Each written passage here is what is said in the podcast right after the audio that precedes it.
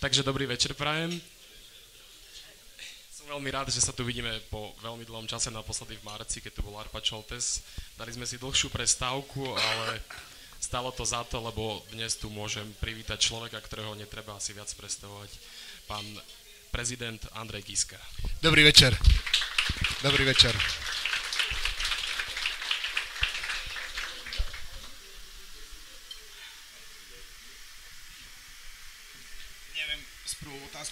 Ty, áno, tak Prvú otázku tu máme takú veľmi zakernú na každých hostí. Je to, že ako sa máte? Wow, to je dobrá otázka. No po týždni prechladenia a každé prechladenie trvá plus minus týždeň, sa už mám konečne trochu lepšie. Čo ma dnes potešilo, potešilo ma, že polievku, ktorú som do obedu váril, môj dvojročný syn bol ochotný konečne aj zjesť, lebo väčšinou, keď niečo varím, manželka mala inú prácu a rozhodol som sa, že spravím takú tú moju polievku, tak ju zjedol. Ale na záver ma potešili výsledky predvolebných prieskumov, takže to trošku vyvolalo zase takú, takú dobrú náladu, síce to beriem s pokorou, ale potešili. No a tešil som sa tu do Belej, do mestečka, kde som často chodil, často som tu bol, takže som veľmi rád a ešte raz dobrý večer všetkým.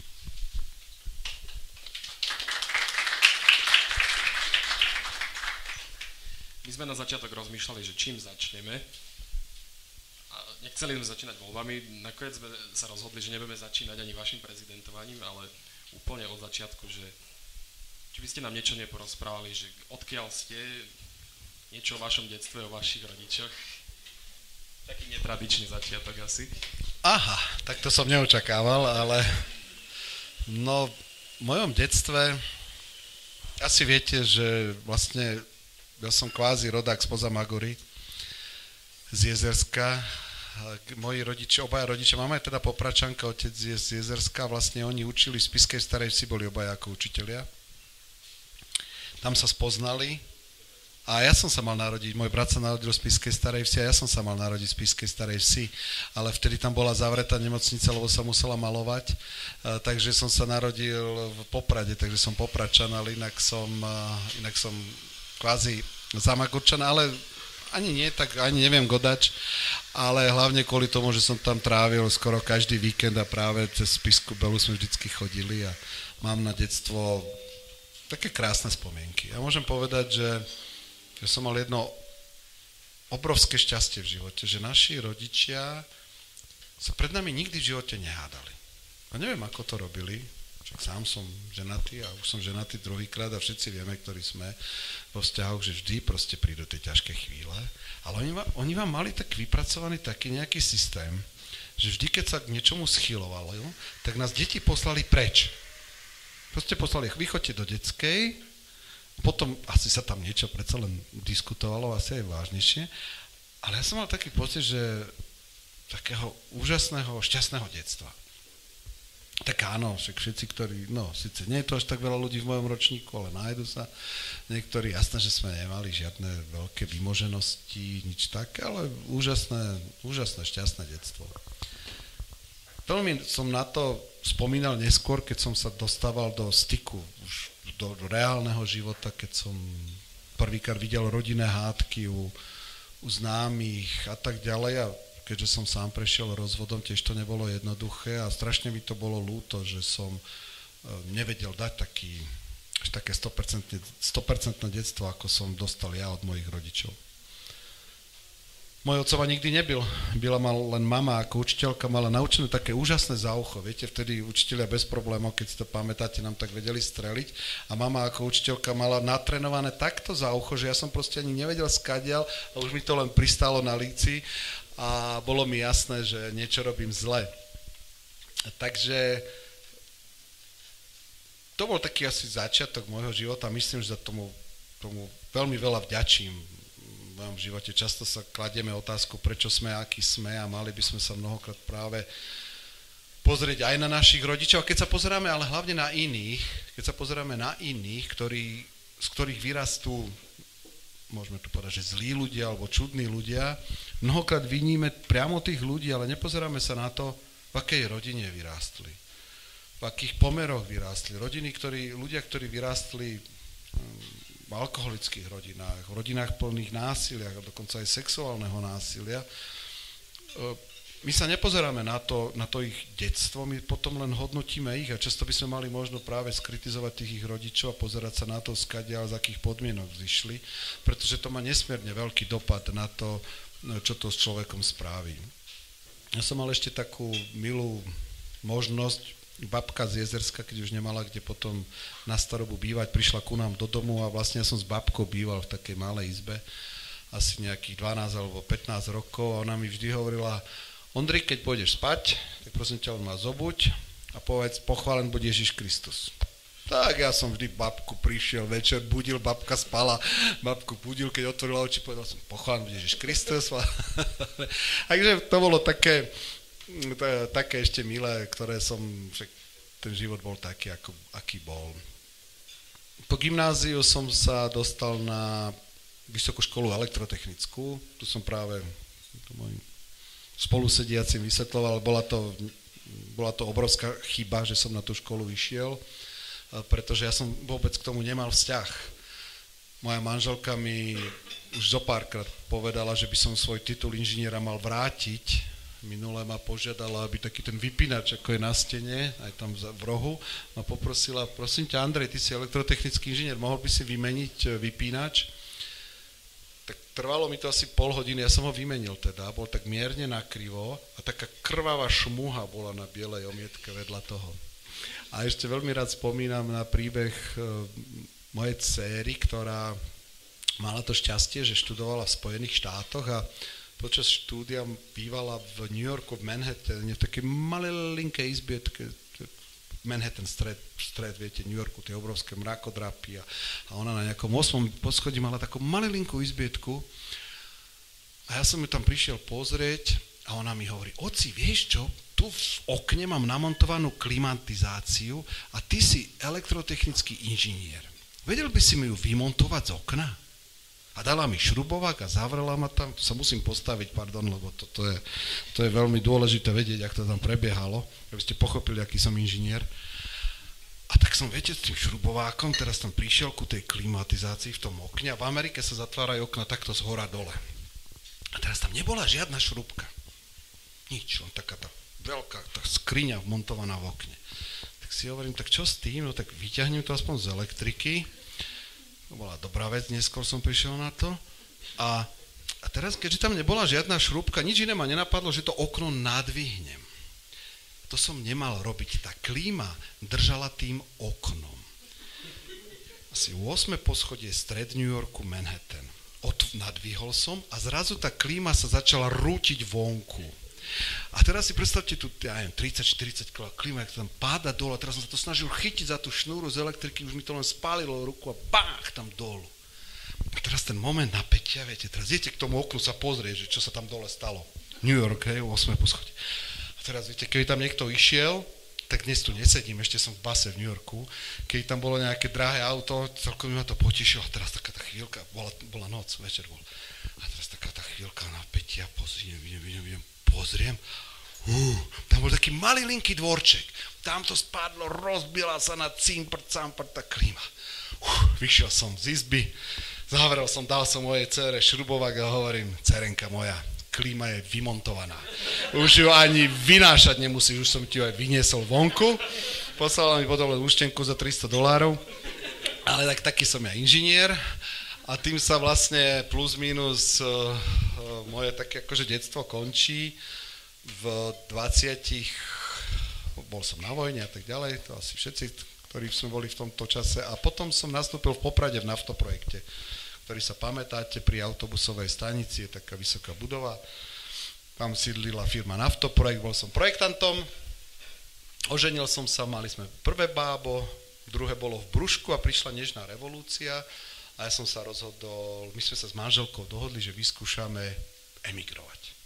Že to tu v tom, tedy v tom Československu, síce všetci nám slúbovali, že za 5 rokov z toho bude druhé Švajčiarsko, nech sa mi zdá, že ten čas pomaly plyne. A takže povedali sme si, vyskúšajme vytvoriť pre naše deti lepšie príležitosť. Poďme emigrovať. Andrej, ty pôjdeš, vyskúšaš tam pre nás pripraviť nejak život a my potom za tebou prídeme aj s deťmi. Takže som nechal manželku, malého synčeka, dceru v brúšku, to bola tá, čo som jej potom tú klímu montoval. A išiel som. Som mal 27 rokov. Nikto ma nechcel zamestnať. Nikto, inžiniera, nikto. Umýval som dlášky. V malilinkom obchode na benzín pumpe, také, ak sú tu takéto viete, čo máte to občerstvenie, tak som na tej benzínke robil, umýval som tam dlášky, robil som aj sendviče. Robil som pre vašu predstavu 100 hodín týždenne.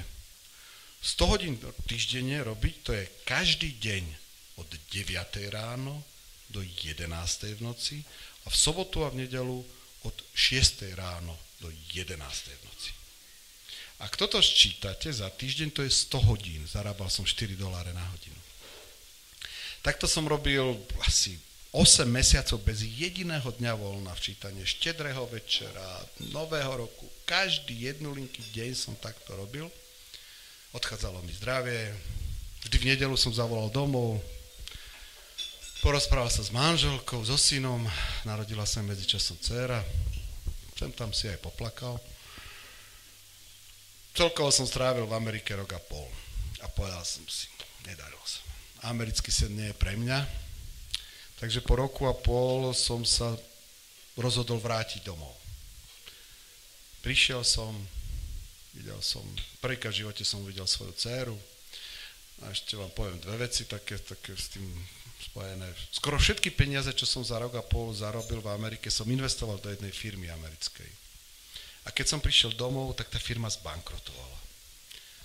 Mal som 29 rokov dve malé deti, nemal som prácu, nemal som peniaze a uvažoval som, čo z života.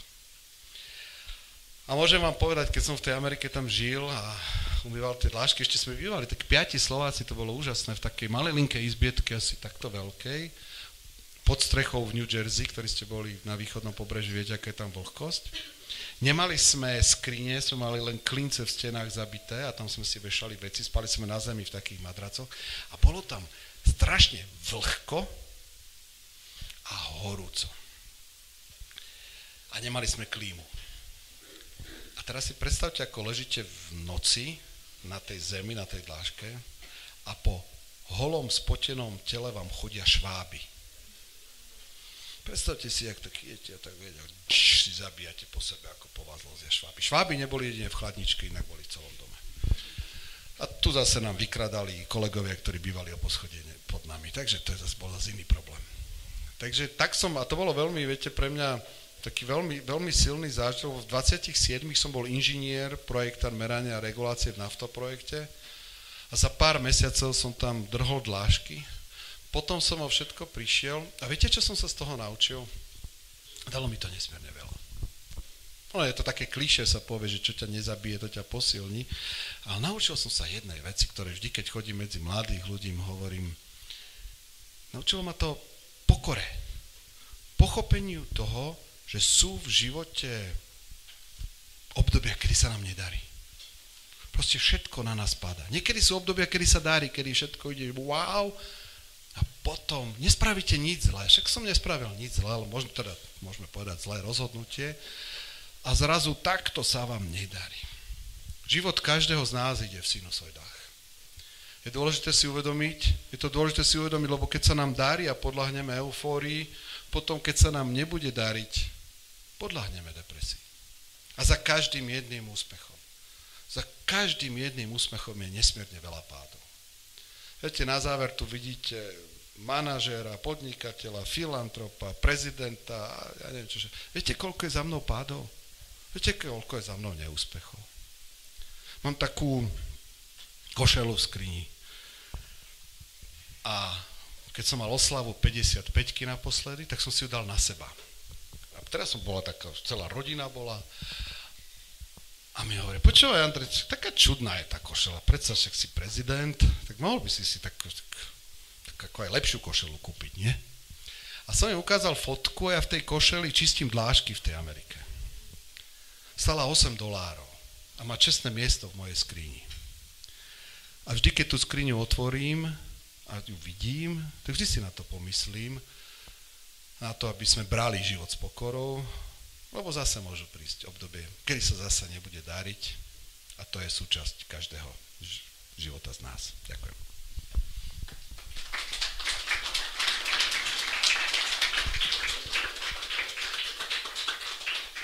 Vy ste jeden z tých hostí, keď sa stačí len niečo tak jemne opýtať, len tak jemne niečo náhodiť a vlastne Turanu ako moderátor to môžem zabaliť a vydýchnuť si, urobiť voľno, obehnúť, niečo vybaviť. V pohode, páči sa mi to, neviem ako vám, ale páči. Uh, rozprávali ste nám aj o detstve, o, o, o tom, že ste chodili do školy, dalo sa čakať, že hej. Uh, zostali vám z detstva alebo zo školy takí priatelia, s ktorými ste dodnes v kontakte a teraz, že zavoláte si, ja viem, ste vyťažení a tak, ale zavoláte si niekedy večer, že tak čo, ideme na pivo alebo nie? Zo základnej školy ani nie. Stretneme sa, pozdravíme sa, ale, by sme, ale zo strednej školy podľa mňa naj, uh, také najtrvácnejšie vzťahy sa vytvárajú na strednej škole na vysokej škole už je človek taký rozlietaný, už je možno trošku tak viac seba zameraný, ako sa presadí, ale stredná škola to je asi také jedno z najkrajších období života, tie priateľstva mi vyzera, vydržali dodnes, sú to ľudia, ktorí, o ktorých sa vždy môžem oprieť, s ktorými som aj podnikal a s ktorými máme úžasné priateľské vzťahy, ale je pravdou, že sme rozlietaní, po, teda rozlezení po celom Slovensku a zahraničí takže aby, že si večer zavoláme a ideme na pivo, to asi nie, ale tie priateľstva pokladám za jedny z najkrajších. Okay. Keď ste sa vrátili z Ameriky, tak začali ste podnikať hneď, alebo čo sa dialo potom? Viete čo, jedna... No hej, prišiel som o všetky prachy, takže nemal som peniaze, nemal som nič. Mal, dostal som teda ponuku e, nastúpiť späť do toho naftoprojektu, a povedal som, že to už nie, tam mu tak až tak neťahá, ale strašne ma inšpirovala jedna vec v Spojených štátoch, keď som bol, tam mladí ľudia mali nesmiernu chuť, ale nesmiernu chuť byť takými, že pánmi sa sebe samému, podnikateľe. Viete, 18, ja som videl takého 18-ročného chalana, jak som tom obchodíku tam robil a som tak videl, jak chodí od domu k domu a prišiel aj ku nám si niečo kúpiť. Ja som sa opýtal, že to tak chodí. A on hovorí, no tak ja som sa, viem ako opravovať veci, tak chodím od domu k domu a ponúkam, či niekto niečo nechce, aby som mu opravil. Nevedel nič iné pomaly len zabíjať klince, ale chcel byť sám sebe pánom.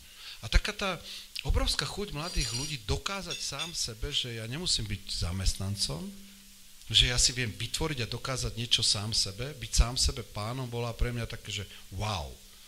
Viete, oni tí Američania sú oproti nám takí tí, majú ten optimistický uhol pohľadu na svet. Keď my zoberieme, a možno by som vás aj poprosil, dáte mi ten môj pohár s vínom. Keď my sa pozrieme, teda ešte som sa toho poháru nedotkol, ale keď sa tak na ňo pozriete, tak, tak, tak normálne človek by si povedal, tak aha, tak polovici už vypil, už mu ostala len polovica, Američan by si povedal, to je super, ešte mám polovicu vína pred sebou. A to je presne ten, ten, ten, ich, ten ich uhol pohľadu optimistický, ktorý dáva takú tú odvahu a chuť do toho podnikania vojsť a nebáť sa tých prehier. Stále budem opakovať, netreba sa báť pádov, netreba sa báť prehier, sú súčasťou každého úspechu, každého života. A preto ja keď som sa vrátil z tej Ameriky, tak som si povedal, nemohol by som vyskúšať aj podnikať? A vy ste tu stadiaľ, tak to, to budete vedieť asi aspoň niektorí. Napadlo nás, tak poďme vytvoriť nejaký podnik. Nejaké, ja, som, ja, čo je elektrotechnický inžinier, nejak som nevedel si vytvoriť vlastné podnikanie v tom smere, ale prišiel za nami známy a hovorí za bratrancom, bratom a mnou a hovorí, viete čo chalani, v Kešmarku som vydražil starú budovu klenoty ktorí ste tu stadial, viete, kde sú v Kežmarku staré klenoty, kde boli vedľa ryby. Staré klasické klenoty. Nechcete to kúpiť, chalani? Ja som o zlate nevedel nič o zlatníctve. Tak ale chceli sme podnikať. Tak čo teraz? Tak hovoríme, tak čo nie? A to ešte trebalo kúpiť budovu, to bola 3,4 milióna korún a zásoby nejakých 2,8 milióna korún. Nemali sme žiadne peniaze. Tak sme prišli do banky a vtedy našťastie banky, to bolo taká zvláštne obdobie, prišli sme do banky, viete čo, chceli by sme kúpiť túto budovu a chceli by sme kúpiť, nedáte nám úver? Jasné, že dáme. A čím budete ručiť? No tak to budovou tými zásobami. Dobre, tu máte. Kde dneska, ktorí ste skúšali podnikať. A vtedy boli vytvorené na to špeciálne fondy, ako, Takže nám dali na to ten úver a vlastne sme paradoxne začali podnikať tu v Kešmarku v budove, ja prvýkrát som videl zlaté šperky, otvoril sa obchod, utvorili sme ten obchod, prišli prvý, boli dva týždne inventúra, prišli prví ľudia mali sme tržbu, že 27 tisíc korún. Som v živote nevidel toľko. To normálne, že 27 tisíc korún spolu. Ako inžinier som zarábal, keď som odchádzal nejakých, neviem koľko to bolo, tisíc korún mesačne. Ešte do Kešmarku som chodil autobusom z Popradov, vtedy som ešte ani auto nemal, takže ako kvázi podnikateľ som chodil do Kešmarku autobusom. A, a tak som začal podnikať. No ale človek má, keď má človek chuť a my sme boli mladí, mali sme obrovskú chuť podnikať, takže na, na záver sa to rozbehlo veľmi dobre. Asi viete, že v podniku, v Poprade sme vytvorili veľkú firmu, ktorá zamestnávala viac ako 500 ľudí, Vlastne boli to splátkové systémy Triangela Quattro, tie sme vytvorili v Poprade a v Poprade sme sa stali tretím najväčším zamestnávateľom. Bolo to z absolútnej nuly. Z absolútnej nuly nikto nám zadarmo nič nedal, všetky úvery sme museli splácať, ale ten biznis išiel.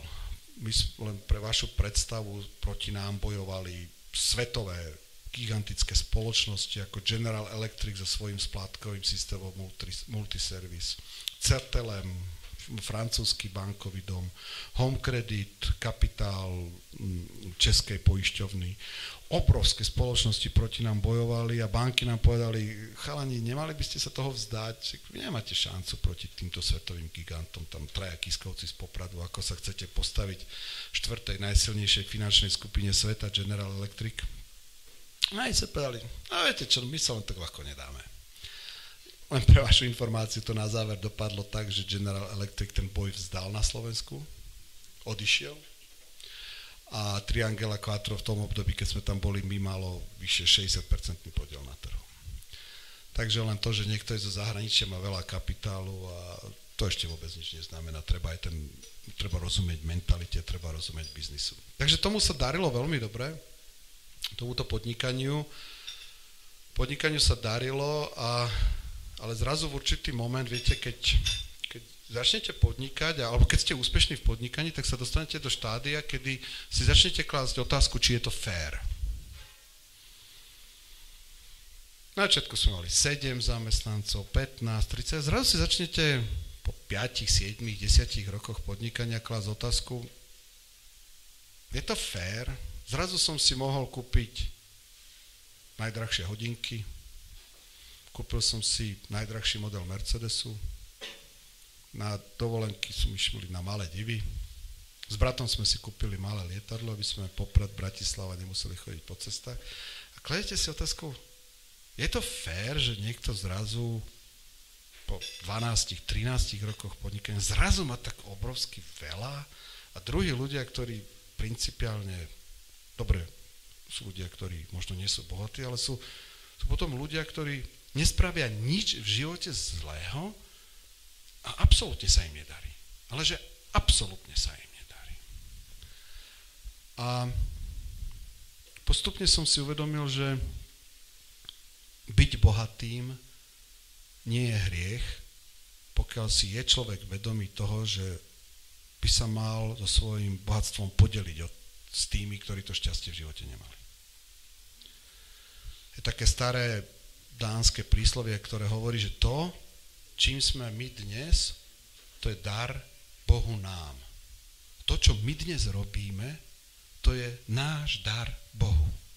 Ja som mal pocit, že som v živote dostal strašne veľa. Áno, prežil som si to svoje peklo v Amerike, hoci reálne peklo vyzerá celkom inak.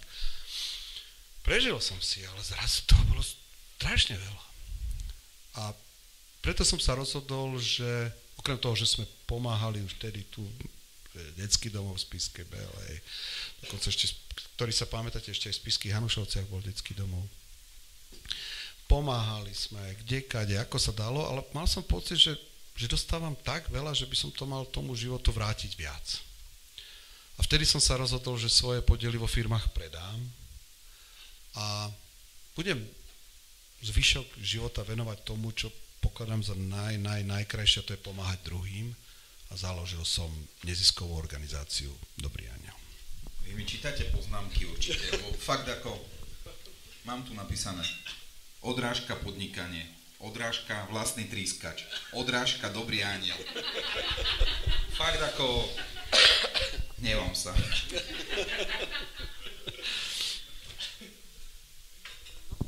Čo ten trískač? A viete čo, teraz, teraz ja, keď som, e, keď som bol ako prezident, tak som ho nesmel ani používať. Asi viete, aké sme tam mali my potom naťahovačky e, s, ne, s bývalým nešťastným ministrom vnútra ohľadom lietania a tak ďalej, takže ja som nesmel používať kvôli bezpečnosti, takže mal ho, mal ho vlastne v správe len brat a na záver sme sa rozhodli, keďže už mal, má teraz viac ako 12 rokov, tak kvôli bezpečnosti sme sa ho rozhodli predať. Takže je na predaj, keby ste niekto chceli kúpiť si lietadlo, máme jedno na predaj. Nie je moc, kde tu nás tým pristáva. Keby bol vrtulník, tak porozmýšľam. Vlastne. Zaujala ma, zaujala ma myšlienka toho dobrého aniela, lebo málo vlastne ľudí presne vie, o čom to je, ako to funguje.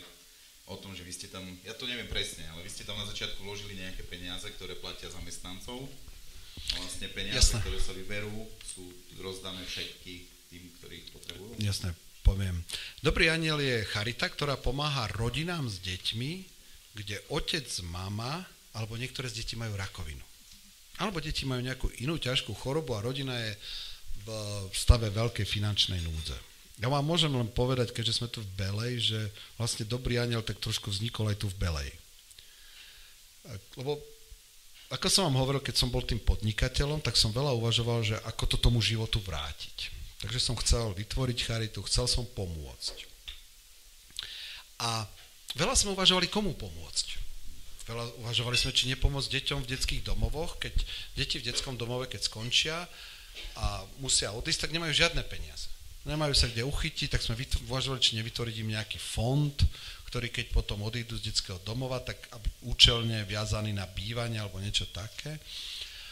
A potom sme sa dostali do úvahy, či práve nepomáhať rodinám s deťmi, kde je rakovina. A zašiel som, ktorý asi poznáte, doktor Beniak, onkolog z Popradu, asi taký najznámejší, úžasný človek.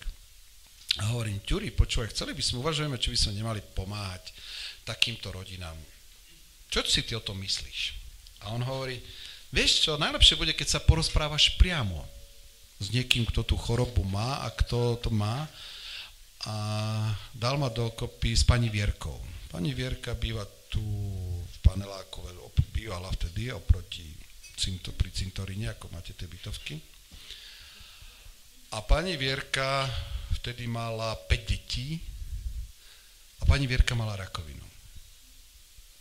A sadli sme si a tak, také tenulinké ženia, možno poznáte, neviem, kto poznáte. Neviem, či ešte to vôbec žije, ja už som sa s ňou... Žije? Býva, Hej? Áno. A bol som tam aj zo párkrát pozrieť ešte vtedy, keď mala tých 5 detí. A tak som sa som tak s ňou začala rozprávať, hovorím, ako žijete? Ona vtedy mala aktívnu formu rakoviny, to znamená chodila na, na ožarovanie a, a podobne a ona hovorí, no viete, som sama s piatimi deťmi. Nemá mi kto pomôcť, jej mesačný príjem bol vtedy 500 eur. Ak idem na chemoterapiu a je mi zle, neviem čo, nemá mi kto pomôcť. Vtedy počas života sa dohodla, myslím, že má dve sestry, sa dohodla so sestrami, že keby zomrela, ktorá sestra si ktoré dieťa zoberie.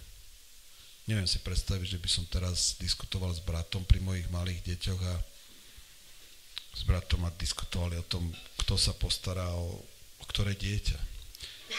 A najstrašnejšie na tom bola, keď mi začala popisovať, že z tých 500 eur, pr- berme to, hej, že to bolo pred x rokmi, či odtedy trošku aj ceny sa pohli a tak ďalej, tak ona vtedy zaplatila za byt a za výdavky s tým nejakých 300 eur a ostávalo jej 200 eur na život s piatimi malými deťmi. Ona nemala šancu vyžiť. Keď som bol pozrieť doma, všade bolo čisto, krásne, deti milé, slušné. Viete, ale tá, tá bieda, to by ste mohli vtedy, to, to stať aj sršala z každého kúta. Vtedy som si uvedomil, že, že áno, že mali by sme ísť týmto smerom a nikdy som to neolutoval. Dobrý aniel pomohol na Slovensku už viac ako 7 tisíc rodinám. Zapojilo sa do ňoho viac ako 220 tisíc ľudí a dokopy tí ľudia, keď by ste sa chceli stať dobrým anielom a pomáhať také rodine, tak vám poviem, viete čo, dávajte 5 eur mesačne. Čo je to 5 eur? Študentom by som povedal, dajte 3 eurá mesačne. 10 eur mesačne. Dobrý aniel garantuje, že z tých peňazí nezoberie ani jeden jednolinký cent. A tie peniaze do posledného centu idú do tej rodine, kde je táto choroba.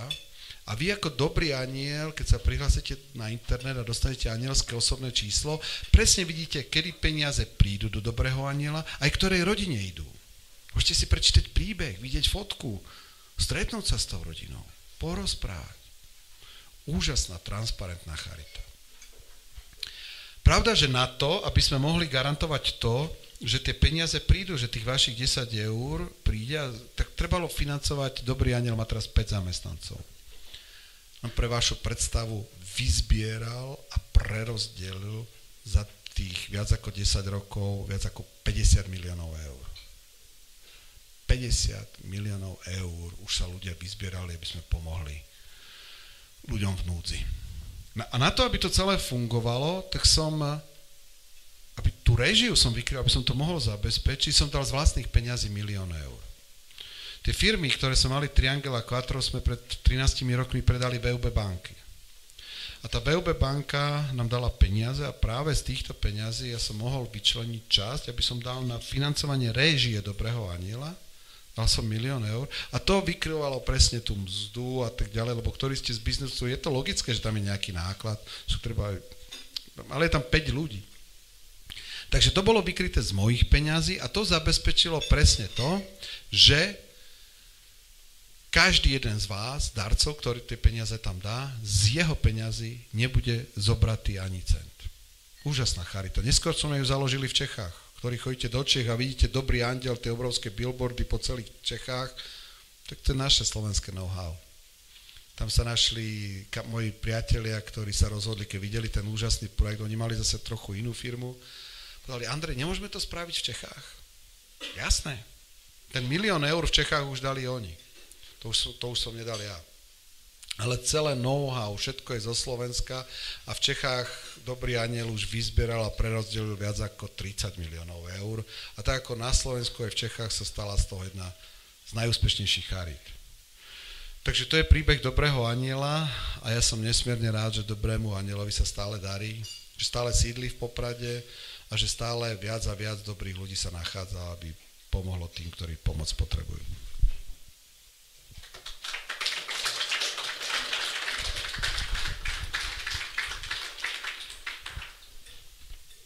ste úspešnú charitu, eh, úspešné podnikanie, už ste si mohli žiť kľudným životom a potom prišla myšlienka, že môže keď kandidovať na prezidenta.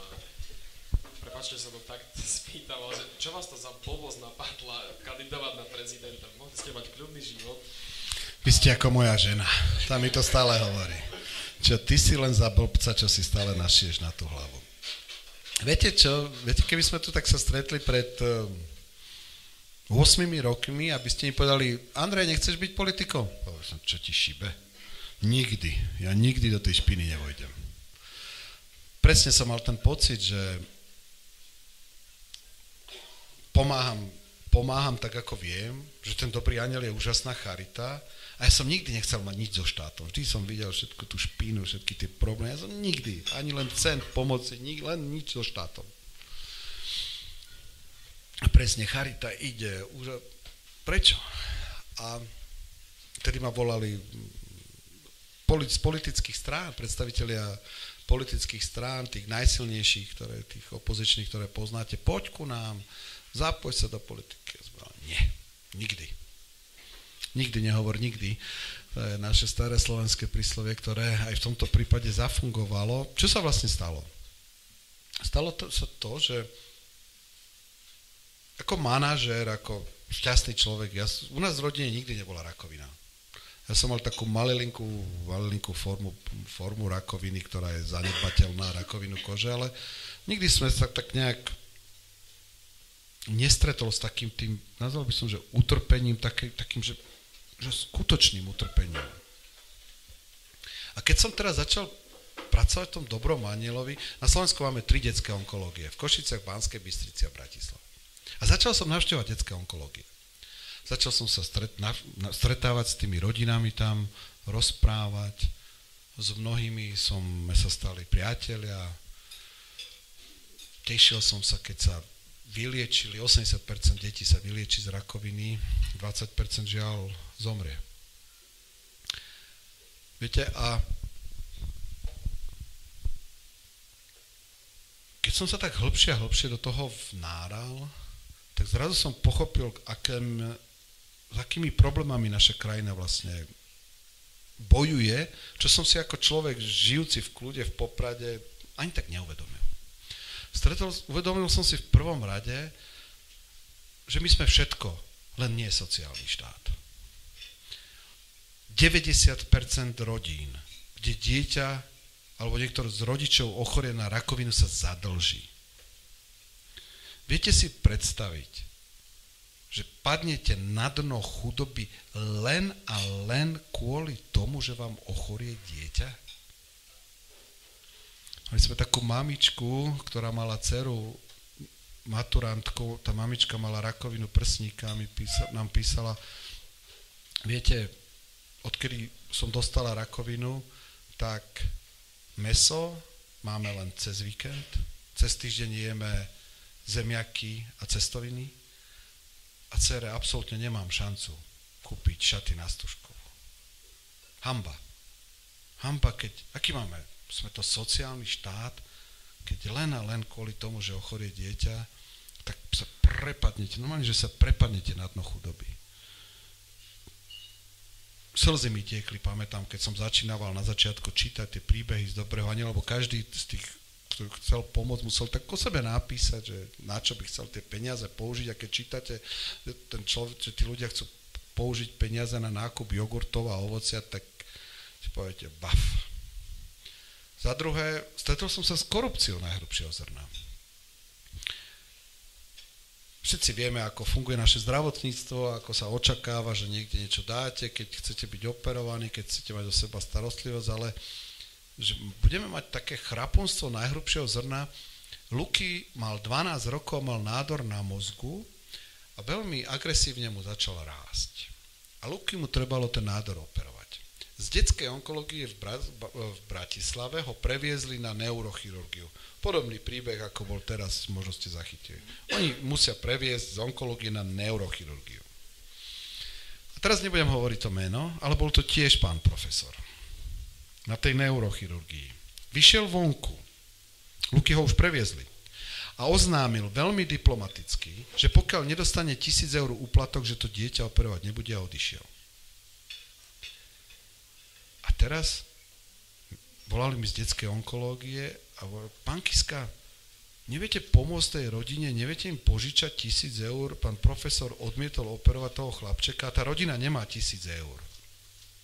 A Luky mu sa veľmi horší stav. Tak som povedal, viete čo, v pondelok som v Bratislave, donesiem tisíc eur, treba v prvom rade poriešiť Lukyho a toho chrapuňa budeme riešiť potom. Rodina sa naštvala, previezla Lukyho z Bratislavy do Nových zámkov, kde ho operovali Prípad sa medializoval, pravda, že tomu chrapuňovi sa nič nestalo. Od tej, od tej neurochirurgii by sa dalo veľmi, veľmi veľa rozprávať, čo sa tomu dialo. Chrapúctvo najhrubšieho zrna. A viete, najsmutnejšie, čím som sa stretol, bolo, že nám len a len kvôli zlému zdravotníctvu som videl, ako nám zomierajú deti. Ročne na Slovensku nám na liečiteľné choroby podľa štatistík zomrie zbytočne viac ako 7 tisíc ľudí. Asi vy chodíte asi do nemocnice v Kežmarku, ale možno niektorými prípadmi vás presúvajú do Popradu. Ja poznám dobre Popradskú nemocnicu, teraz moja mamka má 82 rokov a za od posledného dobe som s ňou prešiel asi 5 nemocníc. My vieme, my tu v regiónoch vieme, aké sú naše okresné nemocnice. Vieme, ako vyzerajú. Vieme, ako ostáva jeden, jediné, čo tam je, jeden starší primár, potom takí tí mladí lekári, čo keď som tam minule vošiel, som nevedel, či to je študent, či čo to je. Vidíme, v akých tí, často tí obetaví lekári, zdravotné sestry, v akých podmienkach musia fungovať. Je to prúser. A teraz konkrétny príklad, ktorý mal som viac, ale toto je tiež z Popradu, gymnazistka Julka. Bolelo ju koleno. Prišla k lekárovi, že boli zo pár mesiacov koleno. Julka, čo rastie, to bolí, tu máš tabletku proti bolesti. Da, da, da, da, da. Ale koleno bolelo ďalej. Zase prišli za pár mesiacov. A do, do, do, nechaj tak. Mama po protekcii, ona bola zdravotnou sestrou vo Vyšných Ágoch, vybavila CT. Decka vo veku, keď tak rýchlo rastú, to je ten vek od, od tých 14 do 18, 19, tak na tých dlhých kostiach sa im zvykne vytvoriť, stane, že sa im vytvorí nádor. Ak ten nádor podchytíte zavčasu, šanca zachrániť mladý život je 75 až 80% Ten nádor, ale keď chytíte, neskoro vytvorí metastázy v plúcach. Šanca na záchranu mladého života klesa na 20 Kým Julke spravili to CT, ktoré ukázalo pravda, že tam má nádor, už mala metastázy v plúcach. Úžasná kočka, sme sa stretli x krát úspešná študentka. Dostala sa na medicínu do Bratislavy, našla si prvú lásku a zomrela. Zomrela možno absolútne zbytočne kvôli zlyhávaniu nášho zdravotníctva. Viete, s tým, keď sa stretnete, tak si poviete, to čerta. Tak ten dobrý aniel je úžasná charita. Ale netrebalo by vyskúšať pomôcť viac. Nemal by som, nedostal som nedal mi Boh tak veľa šťastia a možno nemal by som to vyskúšať vrátiť, ešte pomôcť tomu, nemal by som to aspoň vyskúšať spraviť. Vtedy som si povedal, že do tej politiky vojdem. Gandhi povedal, že ak skutočne chcete pomôcť svojej krajine, skôr či neskôr sa musíte stať politikom. Tam je ten najväčší dosah. Chcete veci meniť, viete, dobrý aniel pomohol 50 miliónov eur, ale v sociálnom systéme máme miliardy, z ktorých utekajú hore komínom a zlým systémom stovky miliónov. V zdravotníctve podľa štatistik nám ročne uteka pomaly jedna miliarda. Len tým, že máme zle nastavené systémy zdravotníctva. A preto som sa rozhodol, že do tej politiky vojdem. Rozhodol som sa kandidovať za prezidenta. Možno sa pamätáte, že ten súboj s Ficom nebol jednoduchý. Bolo strašne veľa špiny aj tu boli billboardy, aký som úžerník, scientológ a ja už neviem, čím všetkým som bol. Ale vyhral som. Porazil som ho 60 na 40 a stal som sa prezidentom tak nádhernej krajiny, ako máme s tak úžasnými ľuďmi. No,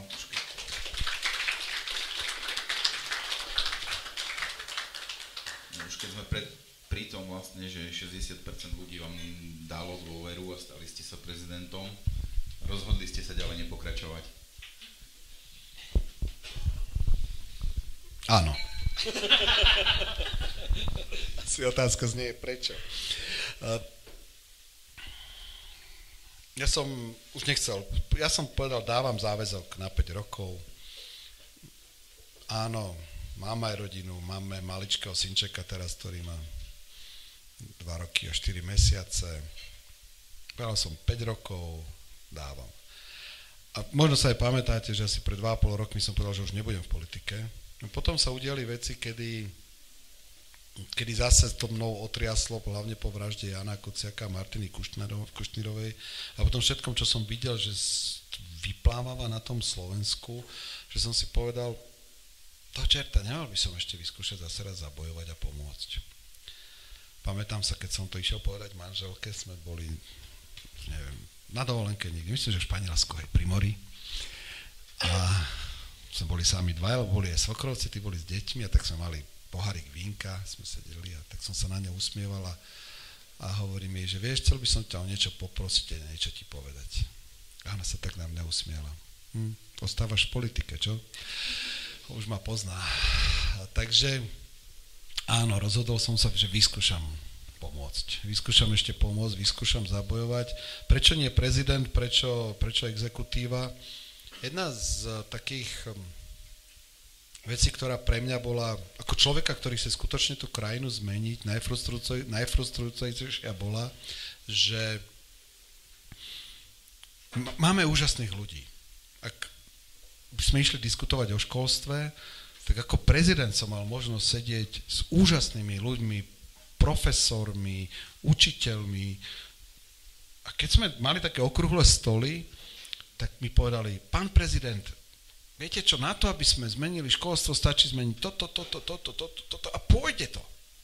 Zavolal som si minister, ministra školstva alebo ministerku školstva. Treba zmeniť toto, toto. Stalo sa niečo? Nič sa nestalo. Zdravotníctvo, podnikanie. A to bolo niečo, že z čoho som bol veľmi, veľmi frustrovaný, že napriek tomu, že, že vieme, ako sa dá. Vieme, tu máme, však my, my tu žijeme s Rómami. Vieme, aký je to problém. Ale sme tu je Vlado Ledecký, tu sedí vzadu, ktorý je z Hrhova tam vzadu, ktorý fantasticky ukázal, ako sa dá riešiť rómska problematika u nich. A títo ľudia to vedia. Títo ľudia to vedia, vedia ako na to, len chýba vôľa politická alebo schopnosť tie veci zmeniť. A preto som sa rozhodol a našiel tým takých fantastických ľudí, presne ako je Blado, ako je Veronika Remišová, Maja Kolíková, Marek Hatas a tak ďalej a tak ďalej, ďalších a ďalších špičkových ľudí, ktorí vedia ako na to, ktorí, majú, ktorí už dokázali, že to vedia, za ktorými je príbeh a ktorí sú spolu so mnou ochotní tomu pomôcť a ja verím, že spolu s ďalšími demokratickými stranami to po voľbách dáme a, a vrátime Slovensko späť ľuďom.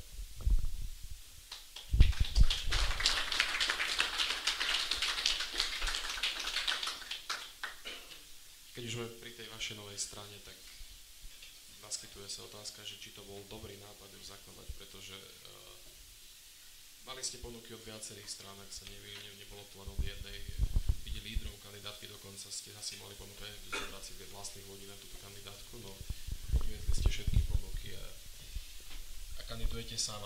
Viacero ľudí to kritizuje, lebo teraz je to uh, veľmi omielané, že, že sa demokratické síly trieštia. Ako to hodnotíte vy teda? Že bol to dobrý nápad zakladať vlastnú stranu? Vidíme teraz v prieskumoch, že nie ste zatiaľ vedúca strana, ale možno budete. No na druhú stranu 5% neubúdajú tým, ktorým by malo, ale stále iba vašim kolegom v podstate. Vidíme, že Saska bude za chvíľku, možno mimo parlamentu dnes mala v prieskume 5%, Olano má 5,7% a hrozí to aj pri KDH tak toto je dlhší príbeh.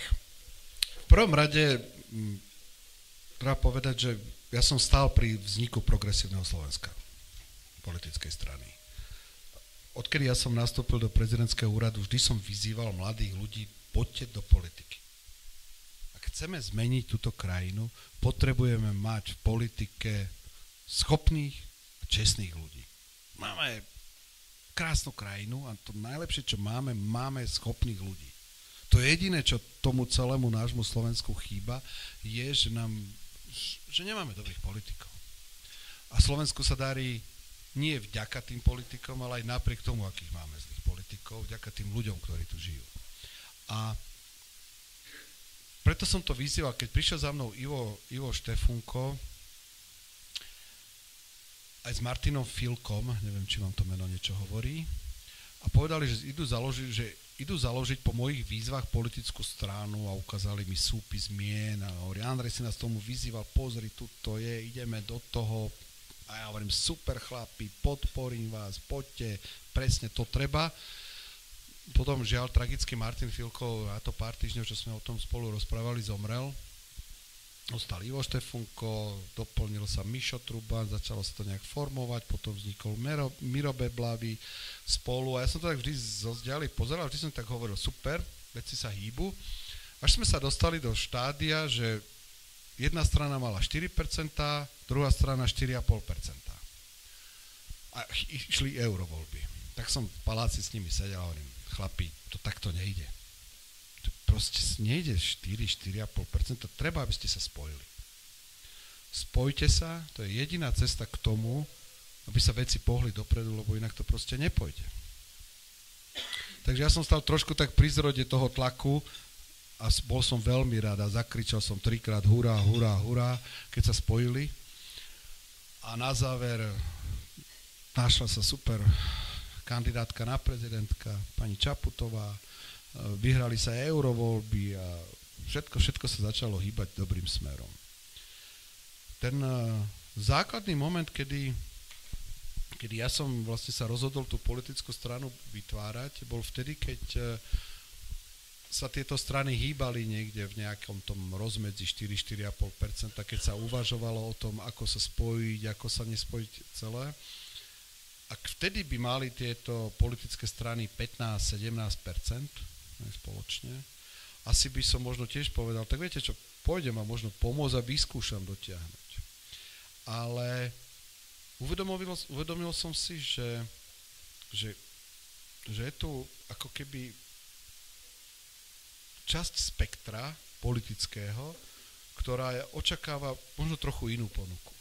Očakáva práve ľudí s príbehmi, ľudí, ktorí nie sú ani príliš liberálni, ktorí sú, ja som vždy takým, ja vždy hovorím, taká zlatá stredná cesta.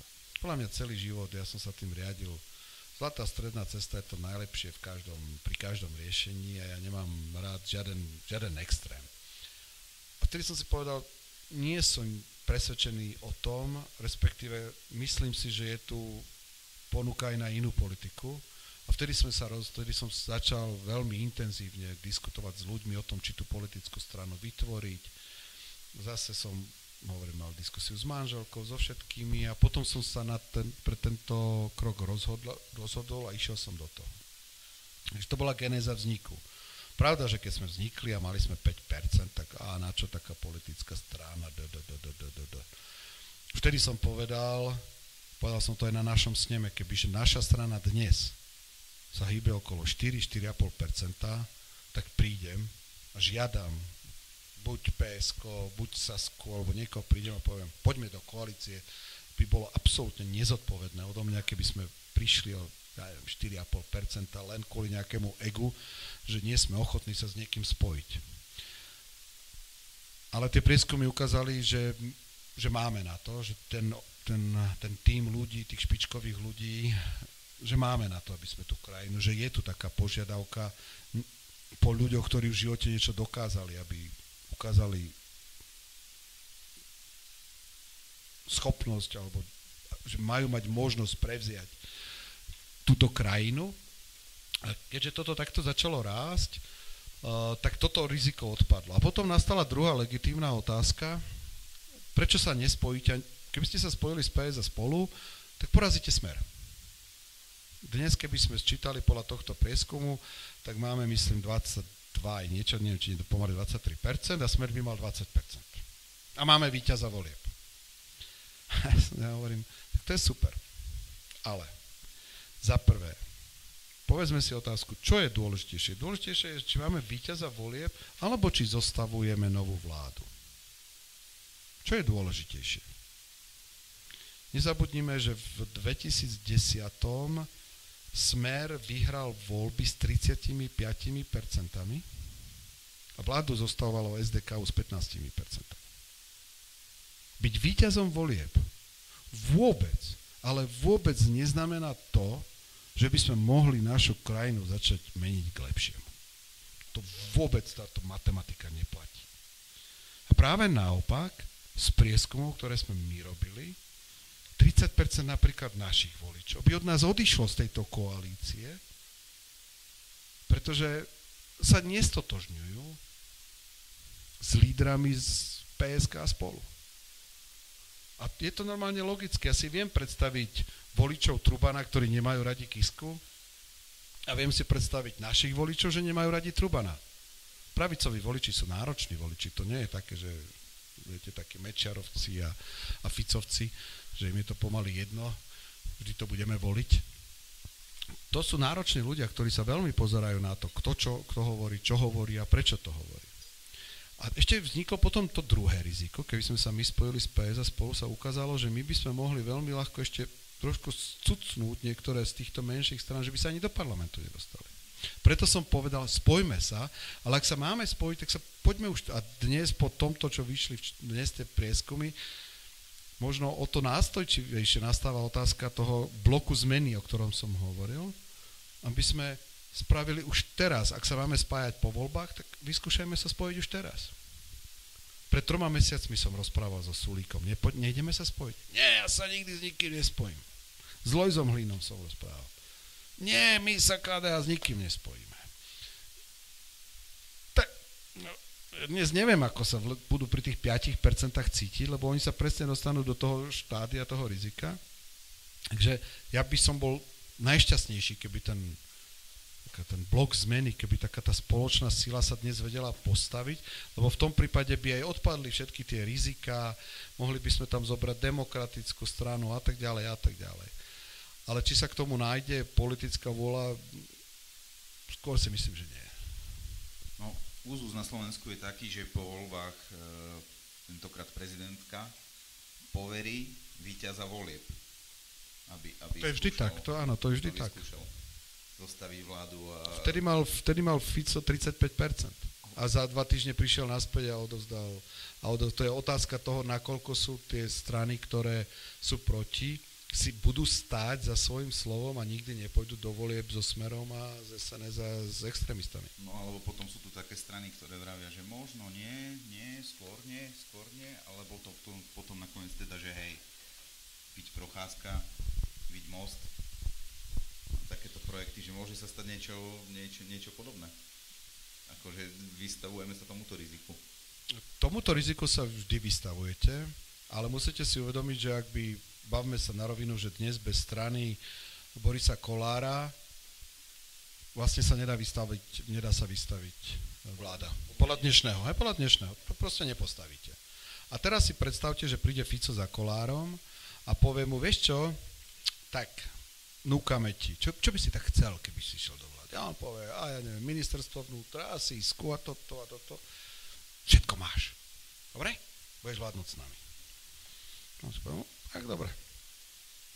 A teraz príde Truban, alebo Kiska za kolárom a povie, vieš čo, poď vládnuť s nami teda.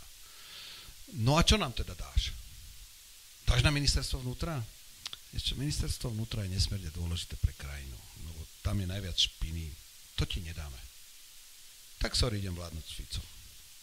A to je jedno, či ste víťazom volieb, alebo či nie ste víťazom volieb. Tieto dohody sa robia vždy. A keď sa Fico dohodne s Kolárom predtým, ak Kolár neustojí to, čo doteraz jasne deklaroval asi stokrát, že nepôjde so smerom, viem, predtým to hovoril aj Procházka, aj Bugár. Ale ak to, ak to, ak to neustojí a do toho pôjde, tak je to jedno.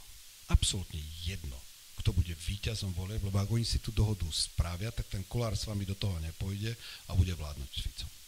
A potom je to na voličoch, čo sa stane v ďal, ďalších voľbách a tak ďalej. Človek by až mal tak prepadať skepse. To čerta, tak čo bude po tých voľbách? Ja stále hovorím, treba ísť, treba, treba zabojovať. To je, to je to celé, ale nezabránite tomu. Nezabránite tomu ale rizika toho, verte, že tak ako tu sedím, keby som vedel, že pre našu krajinu je lepšie sa spojiť, zajtra sa spojím. Pýtal som sa, robili sme prieskumy, pýtal som sa uh, agentúra ako, pýtal som sa, my sme si nechali zaplatiť drahý prieskum, aby sme vedeli, čo máme spraviť a pýtam sa na záver, lebo na záver taká tá gula už veštecká, čo ak, čo ak, čo ak. A mu hovorí, tak povedzte mi vy na rovinu, ste riaditeľom tej agentúry, čo máme my ako strana spraviť. Dosť špekulácií. Ste na mo- sedíte na mojej stoličke, čo mám spraviť? Koalícia alebo nie? Pán Kiska? Nie. Dobre. Komu mám veriť? Prišiel, možno ste videli, Martin Sloserik z agentúry Focus mal teraz na smečku taký rozhovor pri tom moratóriu. A on hovorí, nie. Žiadna každá, pri, pri každej veľkej koalícii, ktorá sa vytrvala, keď SDK súčet preferencií jednotlivých strán bol na záver menší, ako, teda bol na záver, on bol na začiatku väčší, ako na záver, na záver táto koalícia dosiahla. Takže ak nebudeme filozofovať, ale sa spýtame odborníkov, oni vám povedia nie, čo by ste spravili? Ja si by som vedel tým odborníkom. Tiež, čo iné mám spraviť? Ale verte mi, tak ako tu sedím, to, to nie je o egu.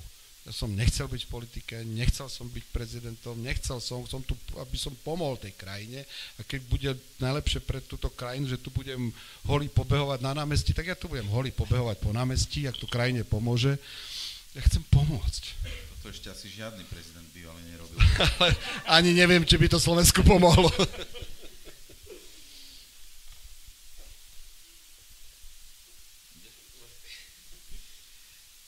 Dajme tomu, že dostanete fakt to poverenie od pani prezidentky Čaputovej a budete vy, alebo Truban, alebo Beblavy zostavovať tú vládu.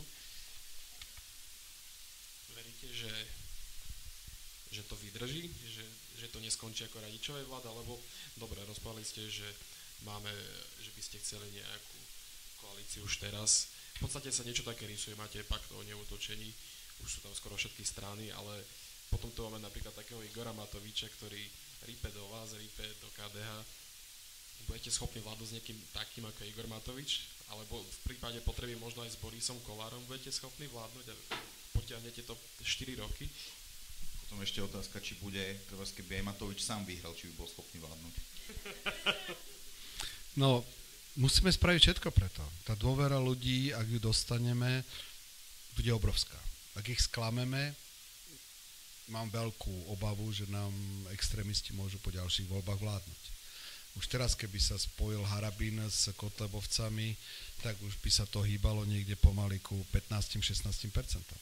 To si zoberte, že, že smer, smer reálne, on nemá tých 20%, to vždy, vždy všimnite si, že vždy vo voľbách tí, ktorí sú lídri, tak na záver vo voľbách mávajú 10 až 20% menej, ako im ukazujú prieskum a naopak pri slabých stranách to narastie. My Slováci sme skôr takí, že chceme voliť tých, tých my sme takí, ktorí že chceme pomôcť. Takže tí lídry tí nás až tak, ale keď je niekto slabší, chceme mu pomôcť. Takže je reálna šanca, že Smer bude mať 16%, ale zase je reálne, pretože mnohí ľudia sa hambia no povedať, že by Kotlebu volili, alebo Harabina. A a napriek tomu ho zvolia. Takže ak by sme my sklamali, ak by sme tu možnosť mali, aby sme sklamali, to riziko je tu obrovské. A je úlohou nás, lídrov týchto strán, si to uvedomiť, aká je, aká je obrovská zodpovednosť za tú krajinu. Ja spravím všetko preto. Všetko, čo je v mojich silách, schopnostiach, všetko preto spravím. Ale ako hovorí stále staré príslovie, ver v to najlepšie a buď pripravený na to najhoršie. Ale ja spravím všetko preto, aby to najlepšie vyšlo. OK.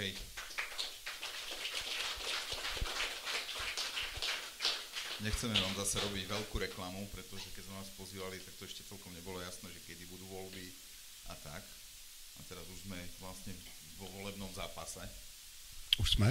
Už sme, no. Áno. Sú voľby vyhlásené. A pocit, že volebný zápas prebieha už dosť dlhšie. Koalícia padla, tak sme vo volebnom zápase. Spýtam sa vás na niečo iné. Čo poviete na prezidentku našu? Ja som nesmierne, nesmierne rád, že nám to vyšlo. Že tá kontinuita je v tom, čo som začal, že pokračuje a ona je úžasná. Keď ju počúvať, ako ona hovorí, tak ja si vždy tak poviem, wow, tak to, to je akože normálne, aj pamätáte sa tie diskusie, keď ona mala tie odpovede na otázky. Uf, robí nám úžasnú, úžasnú reklamu vo svete. Nebude to mať jednoduché, ona nastúpila za podstatne ťažšej pozície ako aj ja. Aj žiaľ mala menej už hlasov, porovnaní so mnou, tá spoločnosť je polarizovanejšia. Po mne tu Mazurekovci a títo začali pokrikovať až, ja neviem, keď som bol v úrade 2 či 3 roky, tak on, po nej pokrikujú už teraz.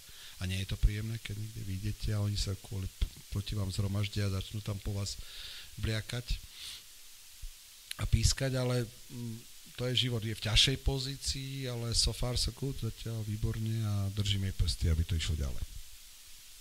Zase ona nemá takú ťažkú pozíciu, ako mal pán prezident Kovač, keď mu tam ťukali hodiny. No, to bolo... no tak tento mal najťažšie, tento mal absolútne najťažšie.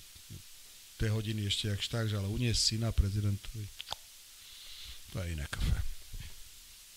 OK. Uh, sme v takom ja neviem, by som povedal, že v druhej tretine uh, dnešnej diskusie, tak neviem, dáme vám možno 5 minút času trošku niečo si objednať, aby ste nesedeli na sucho a potom by sme ešte nejaké otázky pre vás nechali teda.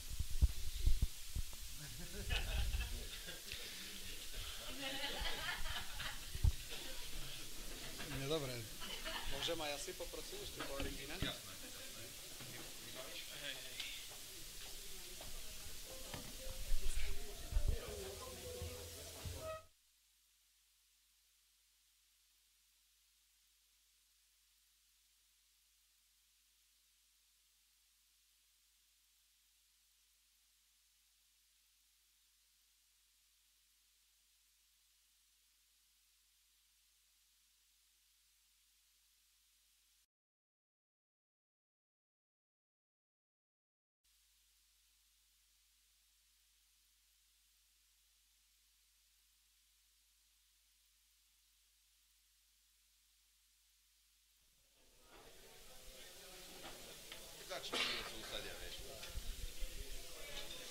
Sme sa dohodli, že... Ma ešte niekto počúva teraz? že sme sa rozprávali, že dáme vám trošku aj netypické otázky. Ja ti ukradnem, lebo toto ma veľmi zaujíma. Bohuž to síce navrhol. Ako to bolo s tým ozvracaným vládnym špeciálom? Kto tam zvracal? Ja, no to je milé. E, to, to vládne lietadlo, aby ste si vedeli predstaviť lietadlo, vládne lietadlo je rozdelené na také tri časti. E, jednej, v tej prvej sedí prezident, má tam, keďže je taká dlhšia cesta, to sme leteli, z, myslím, že z Mexika alebo z Kadial, tak je tam aj taký malý linky, ako keby gaučik, kde si môže lahnúť, potom je také akože business trieda, potom je economy trieda a ja sa pamätám, že keď sme vzlietali z Mexika, tak som poprosil letušky, aby ma, keby sa dalo, nebudili, až keď budeme niekde pristávať, nech sa čím viacej vyspím, lebo potom som mal hneď veľmi náročný program. Takže ja vôbec netuším, čo sa vzadu. Čestné slovo, netuším, čo sa tam dialo. Dobre, potom sme sa zobudili a, a teda som sa zobudil a potom prišli za mnou a hovorili mi teda, že áno, že e, bol jeden člen posádky, ktorý skutočne mal žalúdkové problémy ktorému vraj bolo zle. Hovorím, dobre, však sa stane.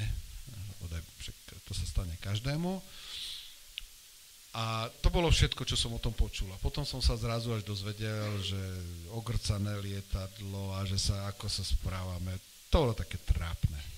Ako úprimne bolo, úprimne ľudsky to bolo, to, to boli už také presne také tie, tie veci, ktoré sa Kali snažil vyťahovať na nás respektíve na mňa za každú cenu len špiniť, špiniť, špiniť a to už bolo také, že už ma to vôbec netankovalo.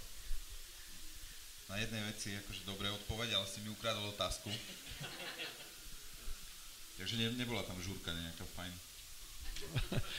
ja neviem, či to je môjim vekom, či to je môjim takým prístupom. Ja som, tu sa vždy smiali zo mňa, je tu Vladka Ledecká, teda teraz už Marcinková, ktorá vlastne v paláci strávila so mnou 5 rokov, oni si vždy robili zo mňa tak trošku prdol, že Andrej, ty si vôbec aj vieš užiť života, alebo len skôr tak premýšľaš skôr o práci a mm, žiaľ, ja, ja ne, viem si sadnúť, viem si posedieť v partii, ale nemyslím si, že o tom by mala byť úloha prezidenta. Mňa ste počas 5 rokov na žiadnej žurke nenašli. Predtým, predtým prezident chodil aj DJovať. No tak áno, tak kde kto kde čo, ale však treba sa aj zabaviť, treba, však sme všetci ľudia, o tom potom ja tiež sa rád zabavím, len vždy som mal pocit, že viete, ako prezident je človek pod monitorom, vy sa všetci pozeráte, či sa zasmeje, koľko si vypije, či sa nepotkne, či ja neviem, či, či si nemá rozopnutý gombík, či nemá rozopnutú šnúrku. A ja som sa tak naučil žiť za tých rokov a vždy, keď už, už je to ako choroba, ale skutočne vždy, vždy si dávam pozor na každé, vždy si, som si vedomý toho, že sa ľudia na mňa pozerajú ako na prezidenta a nechcú sa za mňa hambiť. A robil som vždy preto, všetko preto, aby sa za mňa nikdy nemuseli hambiť. To je super.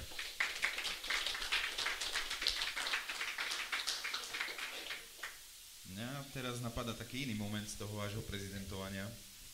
Je to ten moment, keď teraz už poslanec eh, jeden vám teda skladal do rúk demisiu. Aha. Pán poslanec Fico venoval vám taký hodne pekný úsmev. Čo vám to? Fakt vám to vtedy rozprával, že nikom neodchádza?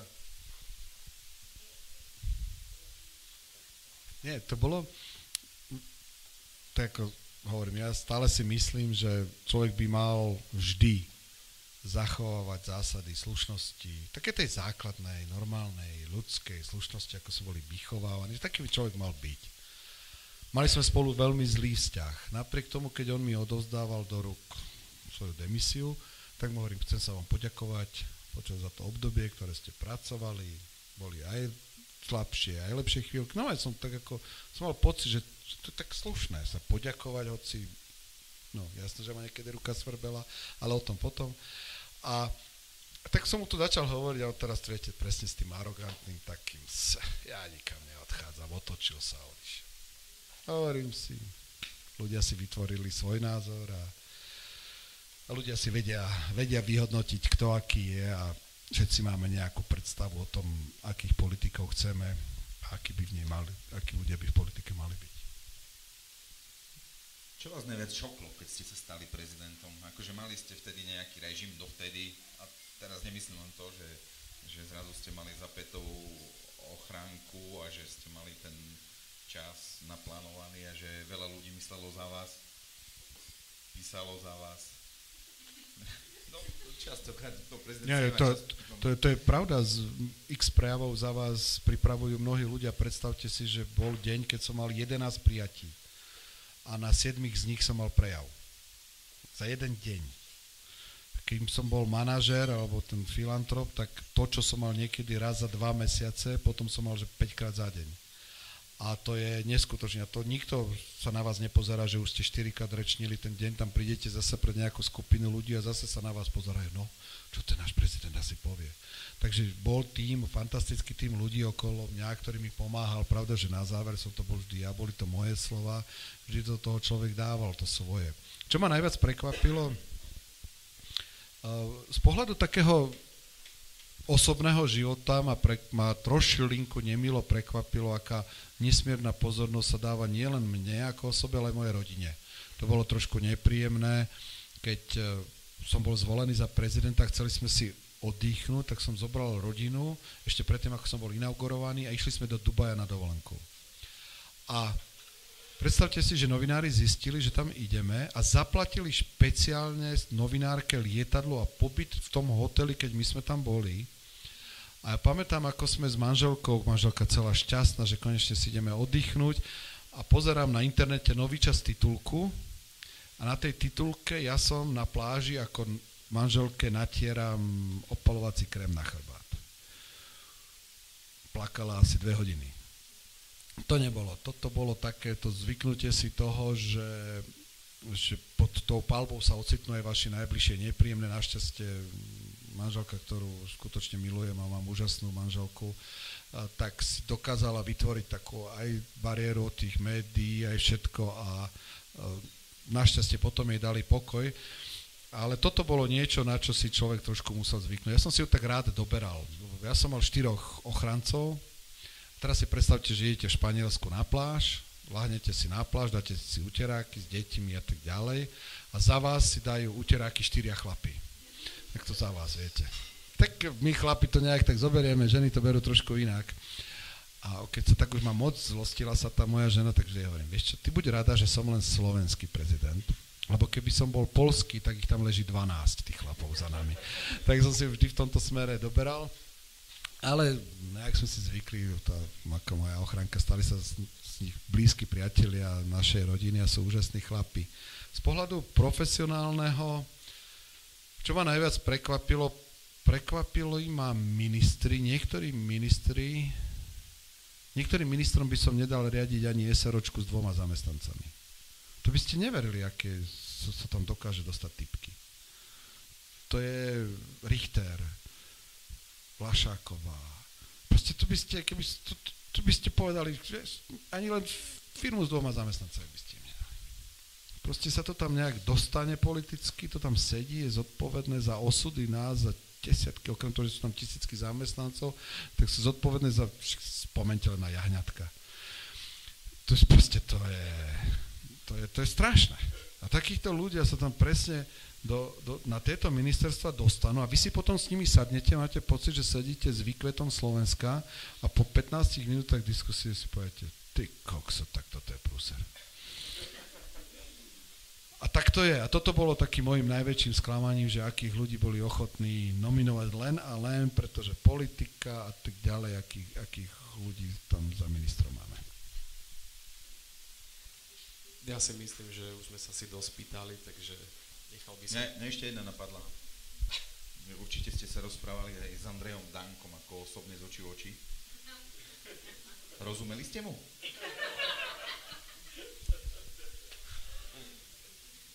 Tak trošku musím na jeho obranu povedať, že takto keby tu s vami sedel a sa rozprával, eh, tak by ste mu rozumeli. Áno, rozumeli by ste mu. No, nie je to... Ako to tak diplomaticky povedať? Uh, Dá sa s ním normálne sadnúť a normálne rozprávať pri niektorých témach. OK, ďakujem.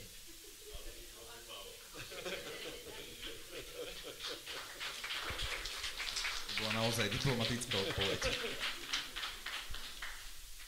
Tak už teda môžeme nechať priestor na vás, tak to sa chcete niečo spýtať, tak poď, môžete práve teraz. Nech sa páči.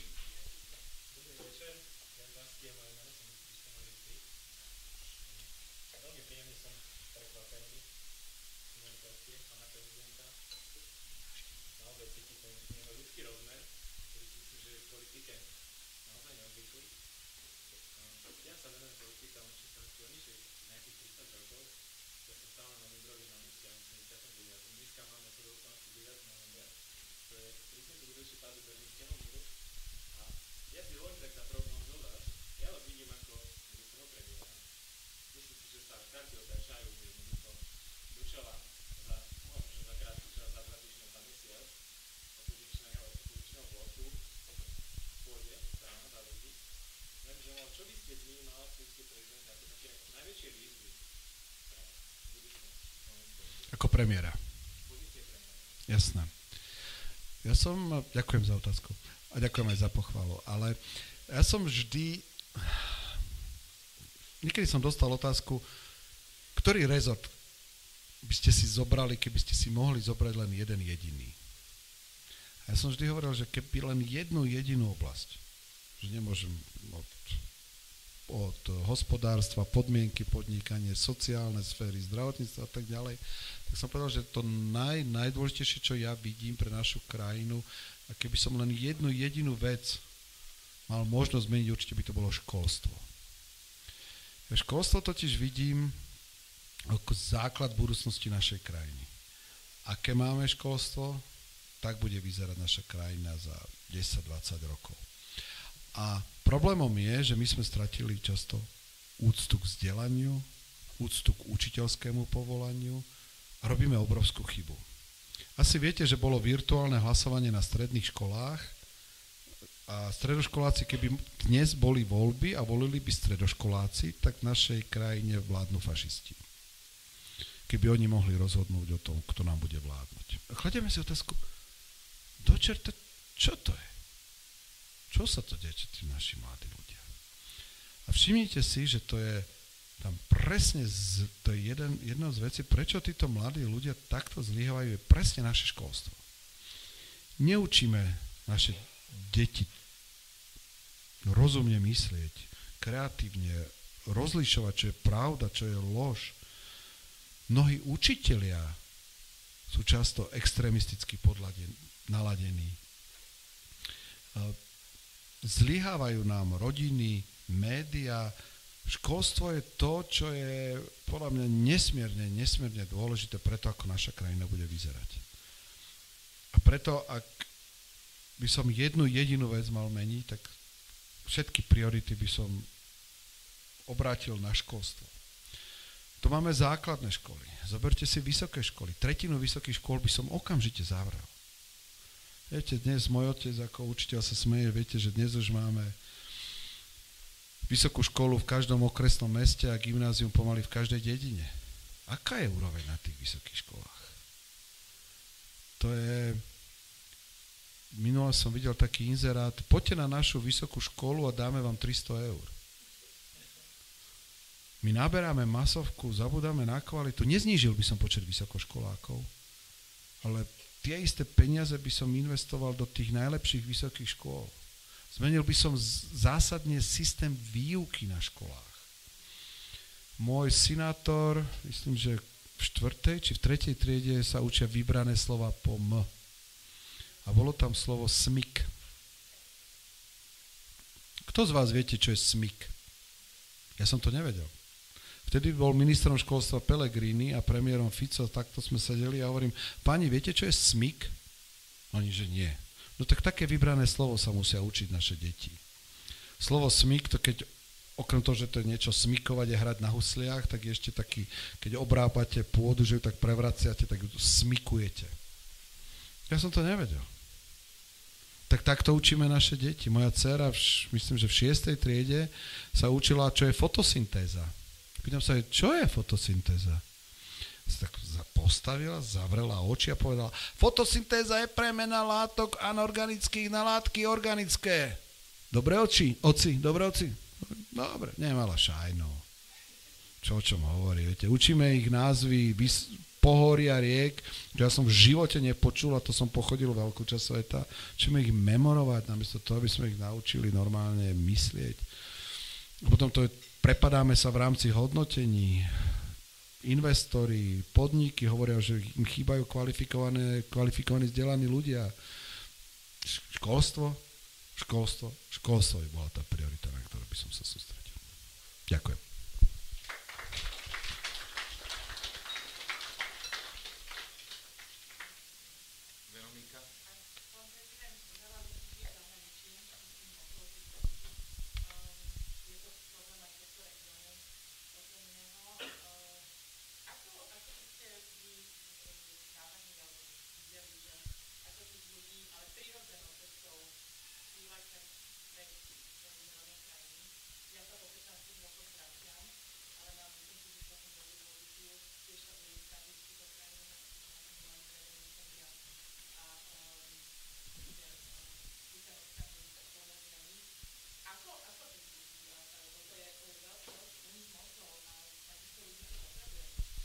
To je obrovský únik mozgov.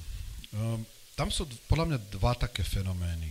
Jeden, jedným fenoménom je vysoká škola. Polovica študentov, jed, ktorí ide študovať na zahraničné vysoké školy, to sú hlavne Čechy, sa nám nevráti. Zvyknú si, Brno je pekné mesto, Praha je ešte krajšie mesto, dobrý život, do, do zrazu si chytia firmy na tých, už, a byť v Čechách to je pomaly ako doma, sa nám nevrátia. Aj z tých 300 tisíc väčšina žije v Čechách. Aj môj syn žije v Prahe. Moja dcera, ktorá, ktorej som montoval takú klímu, čiže to je jeden fenomén. Jeden fenomén je vytvoriť dobré, kval, veľmi kvalitné vysoké školy so zázemím, aby tí ľudia potom mali tendenciu ostať doma. Viete, keď môj oco minule dostal, mal podozrenie na infarkt, tak ja som bol za 7 minút u neho doma v Poprade. No, ale nie, to, ale to sa smejem, že keď som to ja povedal mojim deťom, tak možno ich za deň, za dva by som možno dostal domov. A teraz uh, moja dcera, keď, čiže jeden fenomén je ten. Druhý fenomén je ten, že keď skončíte kvalitnú vysokú školu, tak chcete nastúpiť do dobrej firmy. To je normálne. Chcete nastúpiť, neviem, prídete tu, do tohto regiónu, skončíte marketing, ja neviem, v Prahe a prídete tu, no tak kde? Kde tu teraz nastúpim? Čo budem robiť? No, kde pôjdete? Možno niečo Chemosvit má, možno má niečo Vagonka, možno má niečo Triangel Quattro, možno má, viete, že a vy ale keď skončíte, a, to, a ale teraz zostaneme pri tej Bratislave, tak chcete nastúpiť do dobrej firmy. Moja dcera, ktorá končila teda vtedy, keď som aj tú klímu tak nešťastne vymontoval, tak po skončení vysokej školy nastal, ostala žiť v New Yorku. A hovorí, oci, ja prídem domov. Rada prídem domov, len skončila som školu, ja chcem mať dobrú prácu, úmernú mojej škole. Išla potom do Londýna, v Londýne žila rok, potom žila rok v Prahe. Dostal som ju do Blavy, len teraz sa mi vydala a ide do Viedne. takže, ale to je, to je v pohode.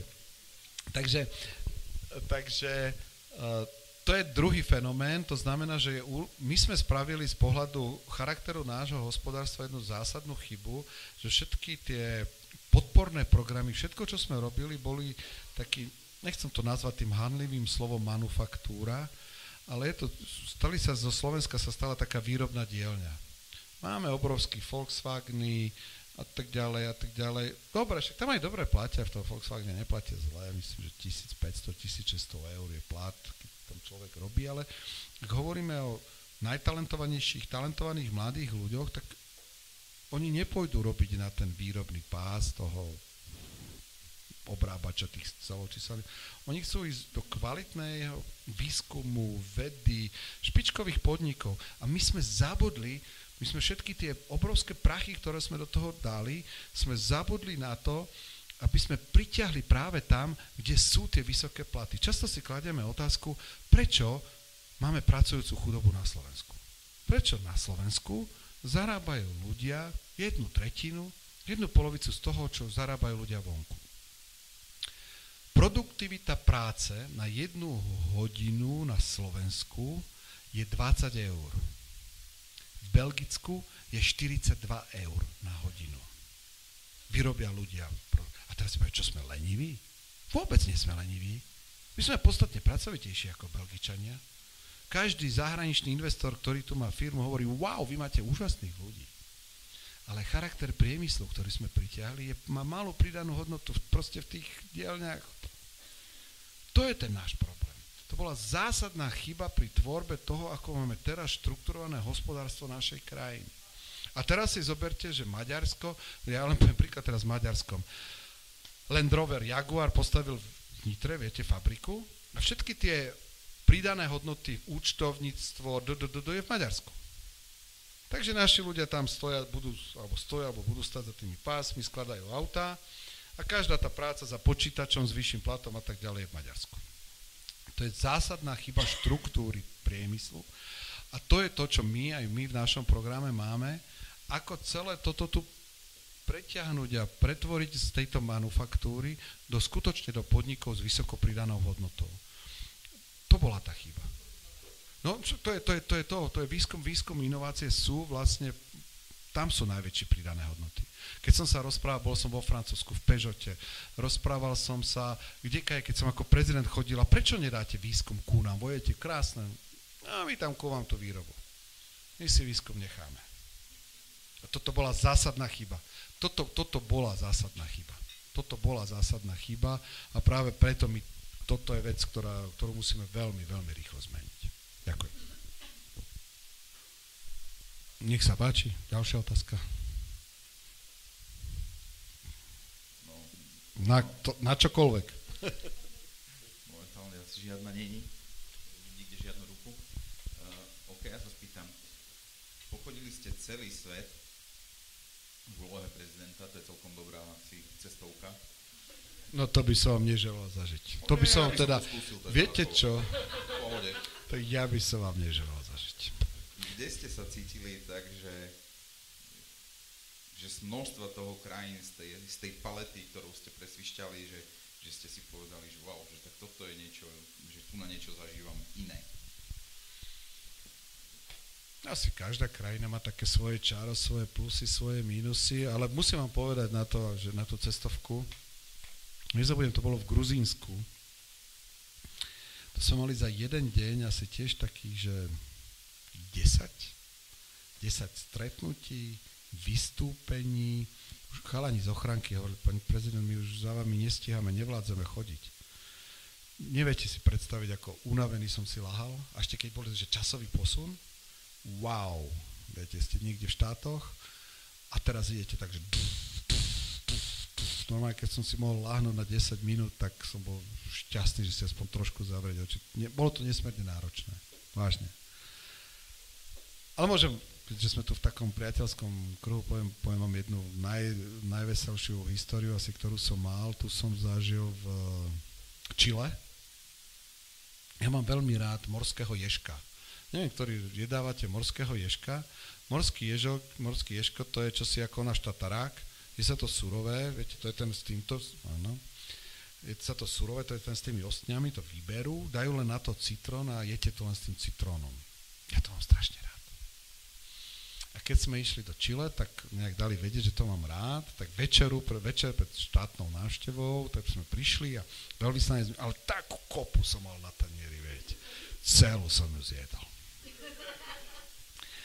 O 12. v noci asi môj žalúdok mi poved, chcel povedať, že toto si nemal robiť. Keď mi začalo byť zle, predstavte si, polnoc o 9. ráno začínala slávnostná návšteva Čile. Slávnostná, to znamená, tam stojíte, hrajú sa hymny, potom máte slávnostnú prehliadku čestnej stráže, potom máte tlačovú konferenciu. A teraz si predstavte, ako sa nedokážete vzdialiť od záchodu na vzdialenosť dlhšiu ako 2 metre, lebo už to bolo riskantné a teraz si predstavujete, a teraz si predstavujete ako ráno, ja som to dostal v barme raz a som skutočne 3 dní nedokázal sa vzdialiť viac ako 3 metre od toalety. A teraz si hovorím, čo ja budem robiť? Viete, už ste tam 20. krát na tej toalete si tak hovorím o tej druhej, čo ja teraz spravím? Čo spraviť? Tak hovorím si, ty kokso. Tak jediné, čo ma napadlo, to je inak dobrý, dobrý, dobrá, dobrá rada pre vás všetkých, keby sa vám to v živote stalo. Dal som si Coca-Colu. Som niekde čítal, Coca-Cola bola pôvodne vyvíjaná ako liek na žalúdok a veľmi pomalinky som ju od medzi druhou a treťou hodinou ráno vypil a našťastie zaúčinkovalo. Našťastie som tú štátnu celú návštevu zvládol, ako tú ránu, všetko, aj s prehliadkou stráže, aj s oficialitami všetkými. Ale ak si niekto myslí, že život prezidenta na zahraničných službách. To všetci tí, čo kolo mňa chodili, usmievam sa na ledecku vzadu, oni tam mali, oni tam mali bufet, ale všetci, každé oko na vás, kdekoľvek ste išli, ja, to, to, musím, v Ukrajine sme boli, v Kieve. A tak presne som bol taký unavený, tak pán prezident, spravím vám taký voľnejší program, prehliadku nejakej katedrály alebo múzea. Tak, dobre. Tak. A teraz presne, vojdete, Pán prezident, to je sprievočička, ktorá sa vám bude venovať. A teraz ona, a tu je taká socha, a tu je taká socha, a tu je taká socha. Viete, pán a tam sa pozrite. Aj, však tak sa vlečiete, tak si tak dobre hovorí, dobre, však to nejak prežijem, ne? Ale vtedy ma dostala. Zrazu sa zastavila a sa ma pýta, pán prezident, čo som vám hovorila pred pol hodinou? Čo tu uvidíme? A ja, a už som v zadku. Ja nemám ani. Takže, um, dobre, takže takéto sú cesty, ale najkrajšie zážitky sú vždy z tých chudobnejších krajín, tam je to také veľmi, ľudia sú často vidieť, že v tých najchudobnejších krajinách sú ľudia najšťastnejší. Že, že si to tak nejak, často si vedia viacej vážiť to, čo majú, ako si to vážime my. Takže vždy, ja som bol vždy najradšej s ľuďmi, ak som sa mohol tak dotknúť a rozprávať sa s ľuďmi, ktorí v tej krajine žijú a to bolo vždy na tom najkrajšie.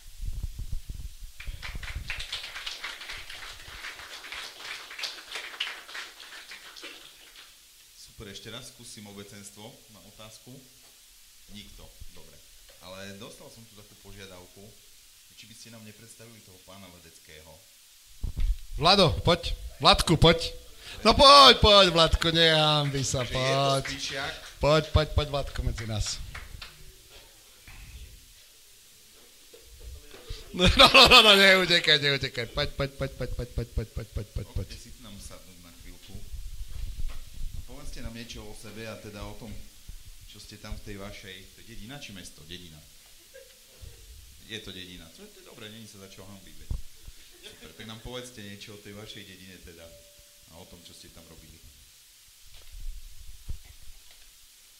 Takže ešte raz pekný večer, prajem, som Vlado Ledecký, dlhoročný starostov cez Pisky Erhov a my sme boli na, začiatku také divné, ako všetky ostatné, proste taký klasický priemer. E, ľudia sa odsťahovali, odchádzali preč, e, nemali sme vodu, kanál, proste všetko tak ako všade dokola.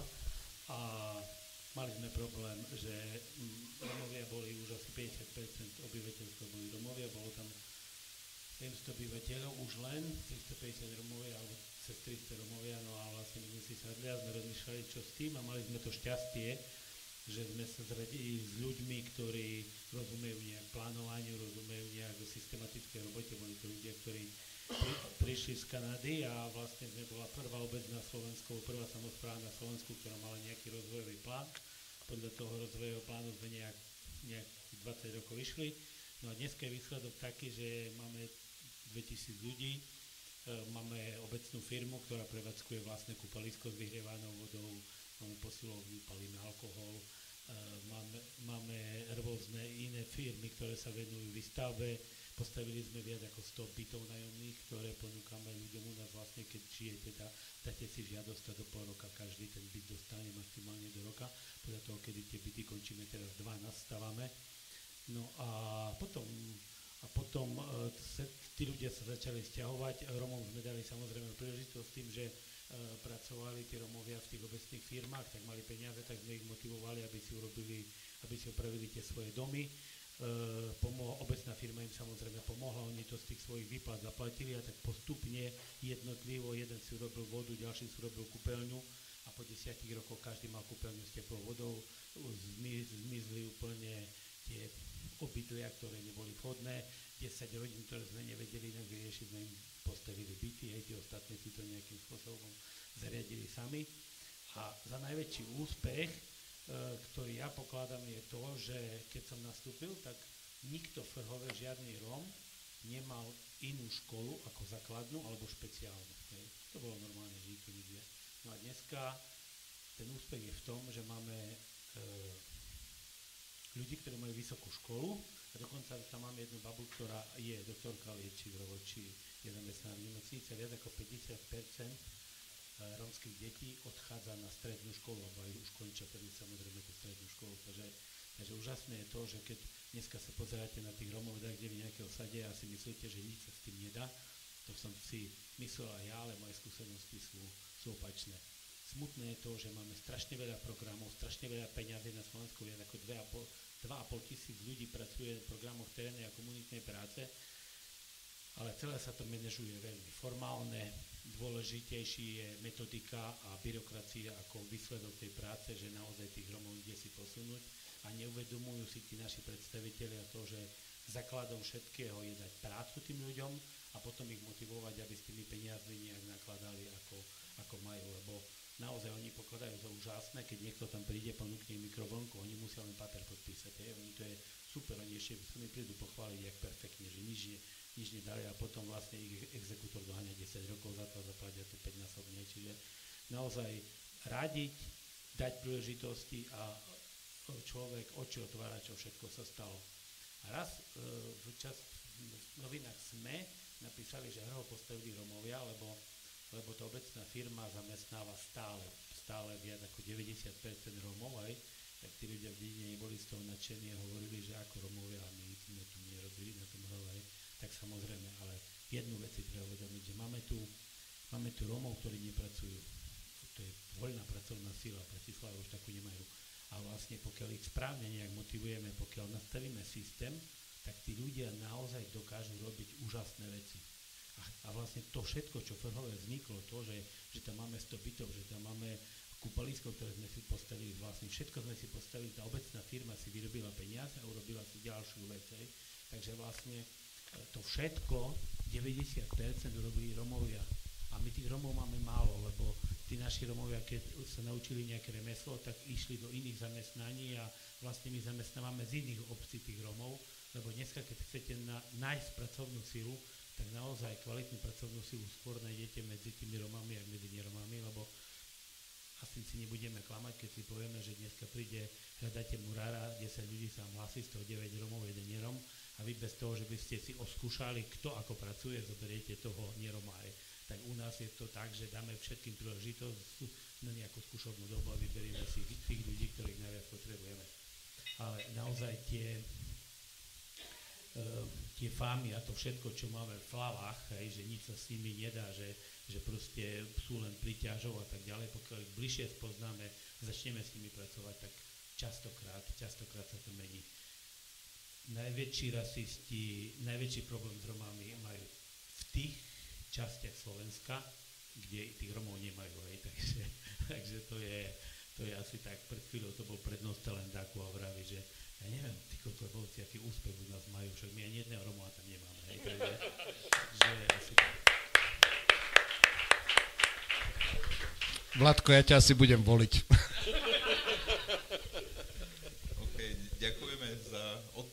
predstavenie. No a... E,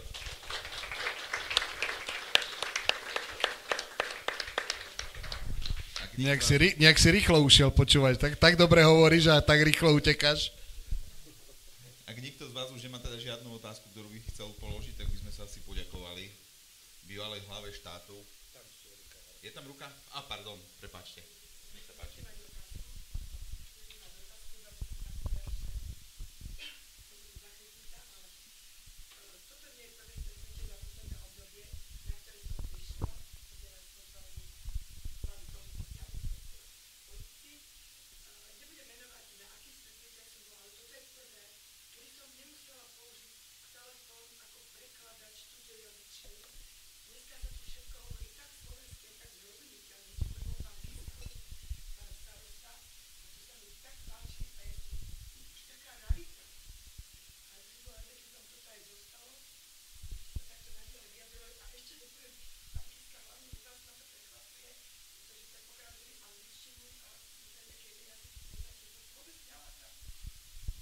Tak láka ma jedno slovo, a predsa len, keďže vy ste zo Záhoria, e, takže vyskúšame, vyskúšame ju.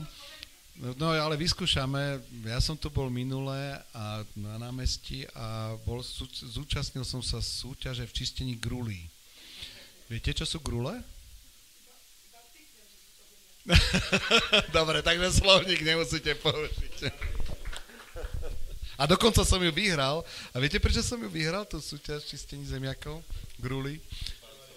Nie, nie, nie, nie, presne, presne, ja som si... No, presne tu na námestí a mne povedali, že bude súťaž v škravaní zemiakov. Si poviem, tak škrabanie zemiakov? Zoberiem si ja vlast, radšej moju vlastnú škrabku, viete, klasickú, drevenú spe. A presne, každému dali, viete, tú takú tú umelohmotnú, čo sa tam vrti tá čepielka. No, tak ja som čistil jedna radosť. A, a, a, a tak, som ich, tá, tak som ich porazil. Svet praje pripravený. Asi áno. Dobre, ďakujeme hlave štátu Andrejovi Kiskovi za to, že nás navštívil, že trafil do tohto malého mesta že sme s ním mohli pobudnúť, že sme mohli položiť nejaké otázky. Ďakujeme aj vám, tešíme sa na to, že sa snad stretneme pri nejakej ďalšej akcii, na ktorú vás budeme môcť poznať, pozvať, pardon, pozvať a povedz niečo aj ty ešte. Ja dodám, že dlho som rozmýšľal nad tým, že aký darček narodenie nám si dáme. Ja som mal včera 20 rokov a potom som si pozval, po, povedal, že zavoláme prezidenta Kisku do Spiskej Belej. A ono to vyšlo, takže ďakujem pekne. Tak, tak veľa šťastia, veľa zdravia, živio. Ale na druhú stranu si veľmi lámim hlavu, lebo mali sme tu pána Budaja, dnes máme vás, a kto bude na budúce? Sme si tu Vlaďko tak vysoko nastavili, že teraz neviem, koho pozrieme na budúce. No naozaj to bude ťažké. Ja vám držím prsty. Ja možno jedno tiež, ešte jednu vetu na záver. Ďakujem, že ste prišli. Ďakujem, že ste prišli a viete, mnohokrát dostávam tú otázku, má to celé zmysel, nemá to zmysel, dáme to, nedáme to. A Slovensko je plné úžasných ľudí. Plné úžasných ľudí, takých ako ste tu aj dnes vy. Základ je, aby aby sme to nenechali tak. Aby aj napriek tomu, že po mnohých voľbách sme boli sklamaní, aby sme to nezdávali. Žiaden boj nie je prehraný, kým ho sami nevzdáme. A jeden človek Slovensko nezmení, ale milión ľudí určite áno. Ďakujem veľmi pekne. No, Tomáš Garik Masaryk povedal, že krajina si zaslúži presne takú vládu, ako si zvolí.